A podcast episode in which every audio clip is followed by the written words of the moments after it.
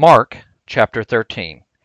As he went out of the temple, one of the disciples said to him, "Teacher, see what kind of stones and what kind of buildings." Jesus said to him, "Do you see these great buildings? There will not be left here one stone on another, which will not be thrown down."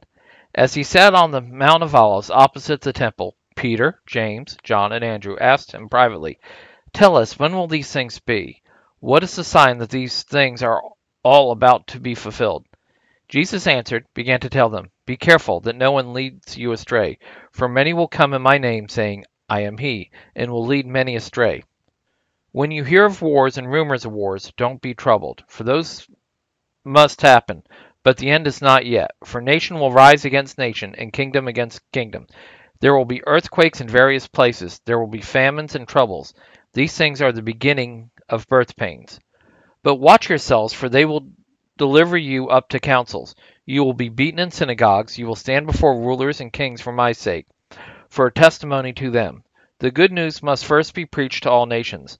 When they lead you away and deliver you up, don't be anxious beforehand or premeditate what you will say, but say whatever will be given to you in that hour, for it is not you who speak, but the Holy Spirit. Brother will deliver up brother to death, and the father his child. Children will rise up against parent and cause them to be put to death. You will be hated by all men for my name's sake, but he who endures to the end will be saved.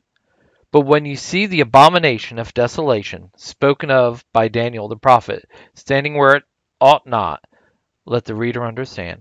Then let those who are in Judea flee to the mountains, and let him who is on the housetop not go down, nor enter in to take anything out of his house. Let him who is in the field not return back to take his cloak. But woe to those who are with child, and to those who nurse babies in those days. Pray that your flight won't be in the winter. For in those days there will be oppression, such as there has not been the like from the beginning of creation, which God created until now, and never will be.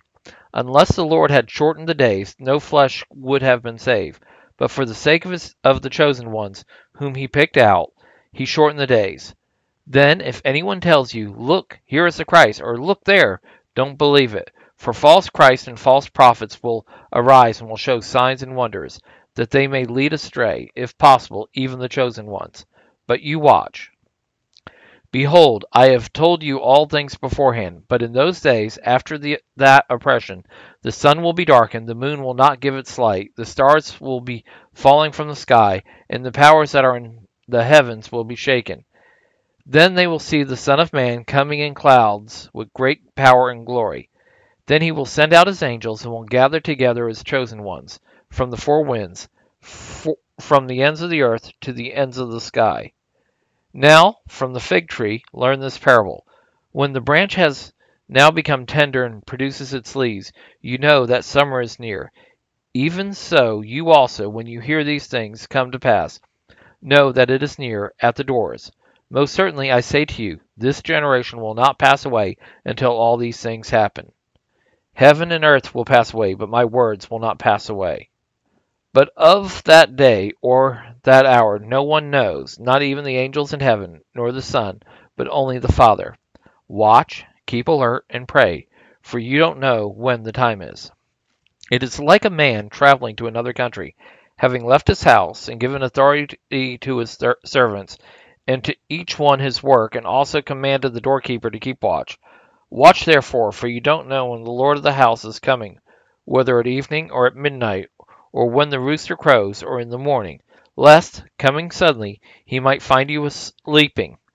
What I tell you, I tell all. Watch."